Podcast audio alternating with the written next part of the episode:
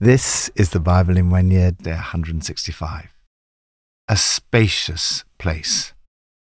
John Newton was a militant atheist, bully, and blasphemer. He was a wild and angry young man.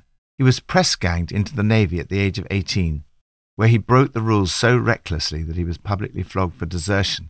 He was hated and feared by his crewmates, and himself became a slave trader. At the age of 23, Newton's ship encountered a severe storm off the coast of Donegal and almost sank. He called out to God as the ship filled with water, and on that day, the 10th of March, 1748, God rescued him. He began a new life. He started to pray and read the Bible. Eventually, he joined William Wilberforce in the campaign to abolish the slave trade and became a leading light in that campaign. Newton is best known as the author of the hymn, Amazing Grace. Amazing grace, how sweet the sound that saved a wretch like me. I once was lost, but now I'm found, was blind, but now I see. To be rescued is to be saved, set free, delivered from danger, attack, or harm. Jesus is the one who rescues you and brings you into a spacious place from Psalm 73. If I had spoken out like that, I would have betrayed your children. When I tried to understand all this, it troubled me deeply, till I entered the sanctuary of God. Then I understood their final destiny. Surely you place them on slippery ground. You cast them down to ruin. How suddenly are they destroyed completely swept away by terrors. They are like a dream when one awakes. When you arise, Lord, you will despise them as fantasies. When my heart was grieved and my spirit embittered, I was senseless and ignorant. I was a brute beast before you. Yet I am always with you. You hold me by my right hand.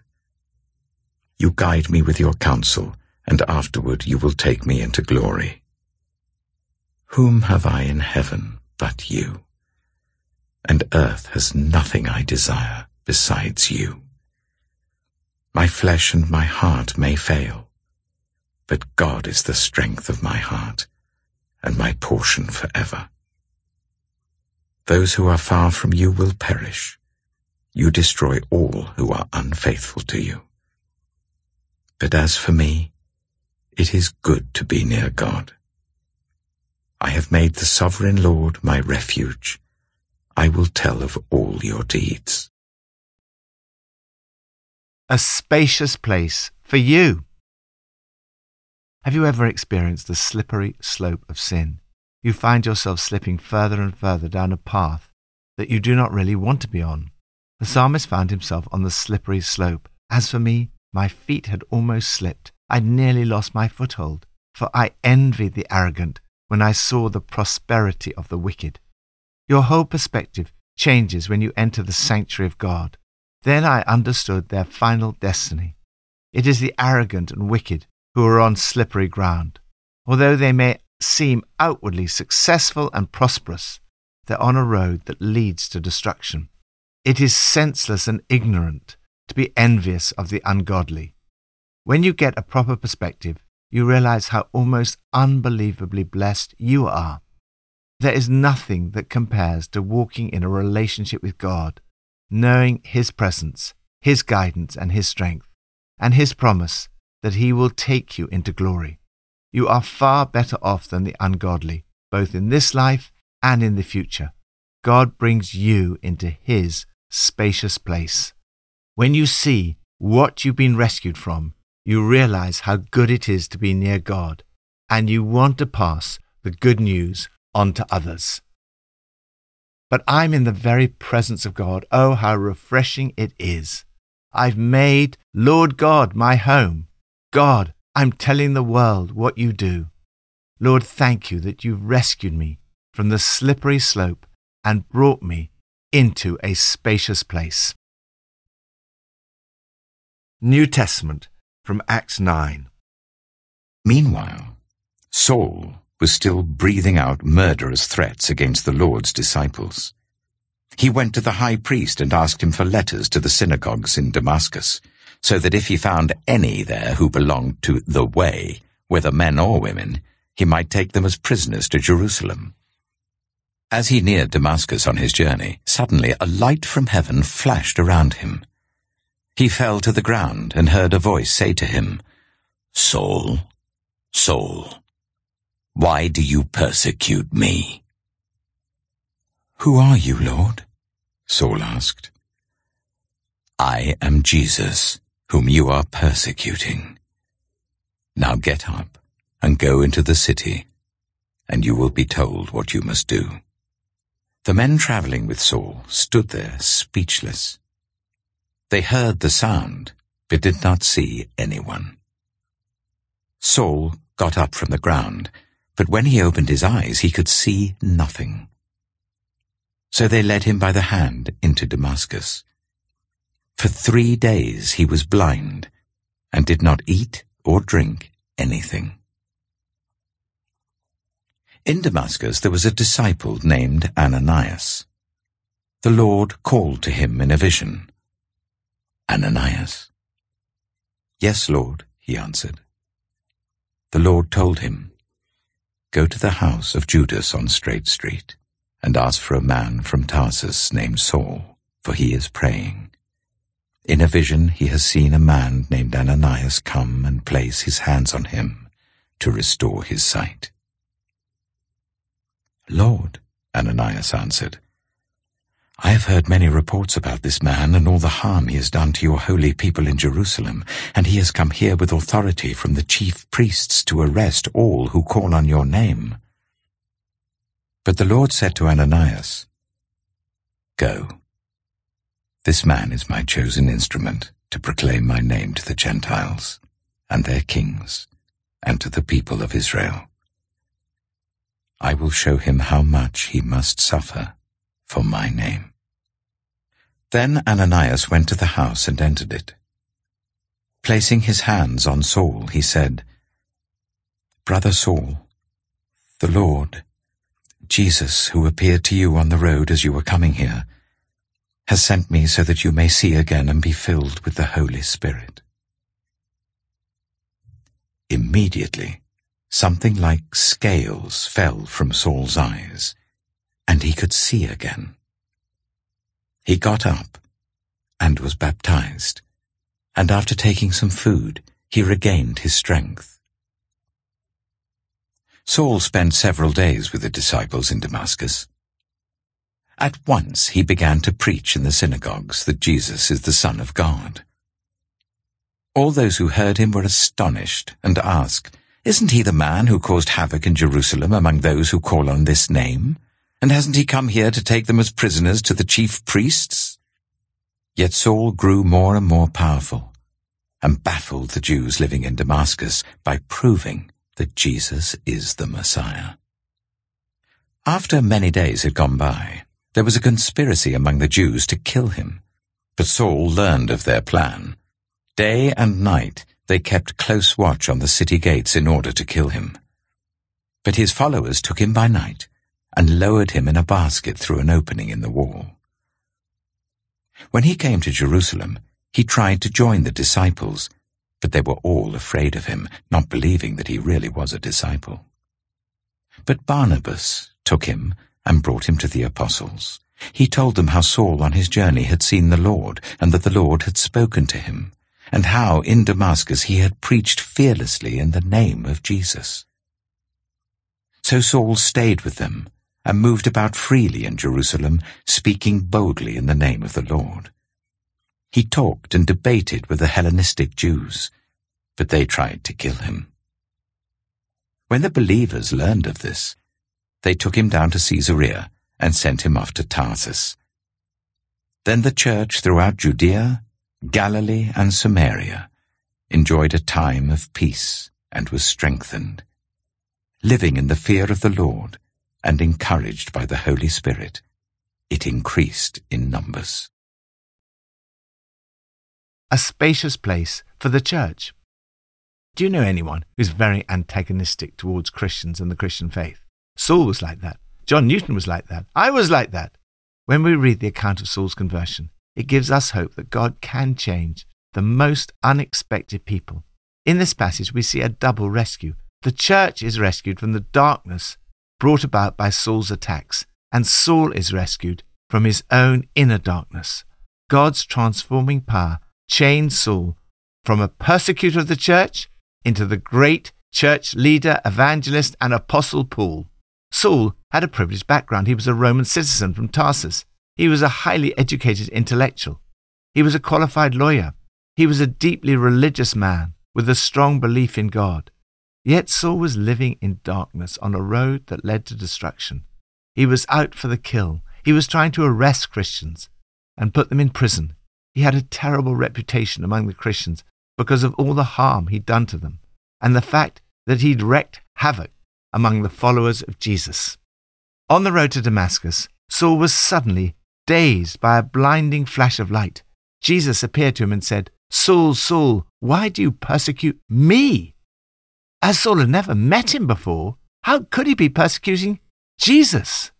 In that moment, he must have realized that the church is Jesus. It's his body.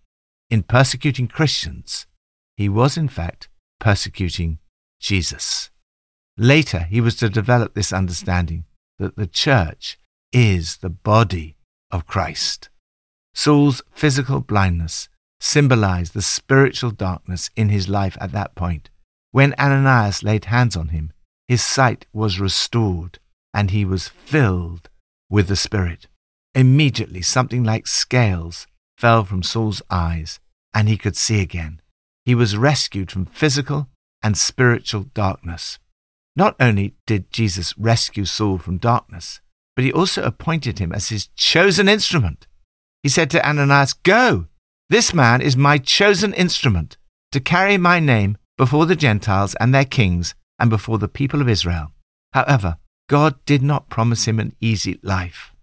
With great privilege would come suffering, for I will make it clear to him how much he will be afflicted and must endure and suffer for my name's sake. At once, Saul began to preach that Jesus is the Son of God. He grew more and more powerful proving that Jesus is the Christ. Like a lawyer, he produced the evidence to show that something had in fact happened in history. Jesus had been crucified, raised from the dead, and is the Christ. Through the rescue of Saul, the church was also rescued. Things calmed down after that, and the church had smooth sailing for a while. All over the country, Judea, Samaria, Galilee, the church grew. They were permeated with a deep sense of reverence for God. The Holy Spirit was with them, strengthening them. They prospered wonderfully. God had brought the church into a spacious place, and they enjoyed a time of peace and blessing. Lord, I pray that you will bring the church in our nation into a spacious place that, strengthened and encouraged by the Holy Spirit, it will enjoy a time of peace and grow in numbers. Old Testament, from 2 Samuel 22 and 23. David sang to the Lord the words of this song when the Lord delivered him from the hand of all his enemies and from the hand of Saul. He said, The Lord is my rock, my fortress and my deliverer. My God is my rock in whom I take refuge, my shield and the horn of my salvation. He is my stronghold, my refuge and my saviour. From violent people you save me. I called to the Lord who is worthy of praise, and have been saved from my enemies. The waves of death swirled about me, the torrents of destruction overwhelmed me. The cords of the grave coiled around me, the snares of death confronted me. In my distress I called to the Lord. I called out to my God. From his temple he heard my voice. My cry came to his ears. The earth trembled and quaked. The foundations of the heavens shook. They trembled because he was angry. Smoke rose from his nostrils. Consuming fire came from his mouth. Burning coals blazed out of it. He parted the heavens and came down. Dark clouds were under his feet. He mounted the cherubim and flew. He soared on the wings of the wind. He made darkness his canopy around him, the dark rain clouds of the sky. Out of the brightness of his presence, bolts of lightning blazed forth. The Lord thundered from heaven, the voice of the Most High resounded. He shot his arrows and scattered the enemy. With great bolts of lightning he routed them. The valleys of the sea were exposed, and the foundations of the earth laid bare at the rebuke of the Lord, at the blast of breath from his nostrils. He reached down from on high and took hold of me. He drew me out of deep waters. He rescued me from my powerful enemy, from my foes who were too strong for me. They confronted me in the day of my disaster, but the Lord was my support. He brought me out into a spacious place. He rescued me because he delighted in me. The Lord has dealt with me according to my righteousness. According to the cleanness of my hands, he has rewarded me. For I have kept the ways of the Lord. I am not guilty of turning from my God. All his laws are before me. I have not turned away from his decrees. I have been blameless before him and have kept myself from sin. The Lord has rewarded me according to my righteousness, according to my cleanness in his sight. To the faithful, you show yourself faithful. To the blameless, you show yourself blameless. To the pure, you show yourself pure. But to the devious, you show yourself shrewd. You save the humble, but your eyes are on the haughty to bring them low. You, Lord, are my lamp. The Lord turns my darkness into light. With your help I can advance against a troop. With my God I can scale a wall. As for God, his way is perfect. The Lord's word is flawless. He shields all who take refuge in him. For who is God besides the Lord? And who is the rock except our God? It is God who arms me with strength and keeps my way secure. He makes my feet like the feet of a deer. He causes me to stand on the heights. He trains my hands for battle. My arms can bend a bow of bronze. You make your saving help my shield. Your help has made me great. You provide a broad path for my feet, so that my ankles do not give way. I pursued my enemies and crushed them. I did not turn back till they were destroyed. I crushed them completely, and they could not rise. They fell beneath my feet. You armed me with strength for battle. You humbled my adversaries before me. You made my enemies turn their backs in flight, and I destroyed my foes. They cried for help, but there was no one to save them. To the Lord, but he did not answer. I beat them as fine as the dust of the earth. I pounded and trampled them like mud in the streets. You have delivered me from the attacks of the peoples. You have preserved me as the head of nations. People I did not know now serve me. Foreigners cower before me. As soon as they hear of me, they obey me. They all lose heart. They come trembling from their strongholds. The Lord lives. Praise be to my rock. Exalted be my God, the rock, my Saviour. He is the God who avenges me, who puts the nations under me, who sets me free from my enemies. You exalted me above my foes. From a violent man you rescued me. Therefore I will praise you, Lord, among the nations. I will sing the praises of your name. He gives his king great victories. He shows unfailing kindness to his anointed, to David and his descendants forever. 2 Samuel chapter 23 these are the last words of David. The inspired utterance of David, son of Jesse. The utterance of the man exalted by the Most High. The man anointed by the God of Jacob, the hero of Israel's songs. The Spirit of the Lord spoke through me. His word was on my tongue. The God of Israel spoke, the rock of Israel said to me, when one rules over people in righteousness, when he rules in the fear of God, He is like the light of morning at sunrise on a cloudless morning, like the brightness after rain that brings grass from the earth. If my house were not right with God, surely he would not have made with me an everlasting covenant, arranged and secured in every part. Surely he would not bring to fruition my salvation and grant me my every desire. But evil men are all to be cast aside like thorns, which are not gathered with the hand. Whoever touches thorns uses a tool of iron or the shaft of a spear. They are burned up where they lie. A spacious place forever. As David comes to the end of his life, he praises God for rescuing him again and again from his enemies and from death and destruction. God is his rescuing knight. A hostile world, I called to God. To my God, I cried out. From his palace, he heard me call. He brought me right into his presence, a private audience. Many times he called out to the Lord, and the Lord heard his voice. He reached down from on high and took hold of me. He drew me out of deep waters. He rescued me from my powerful enemy. He brought me out into a spacious place. He rescued me because he delighted in me. When God rescues you, he doesn't want you to stay as you are. When I cleaned up my act, he gave me a fresh start. God rewrote the text of my life. He wants you to lead a blameless life and to keep yourself from sin. He wants you to be faithful, pure, and humble. With God's help, you can advance against a troop. With my God, I can scale a wall.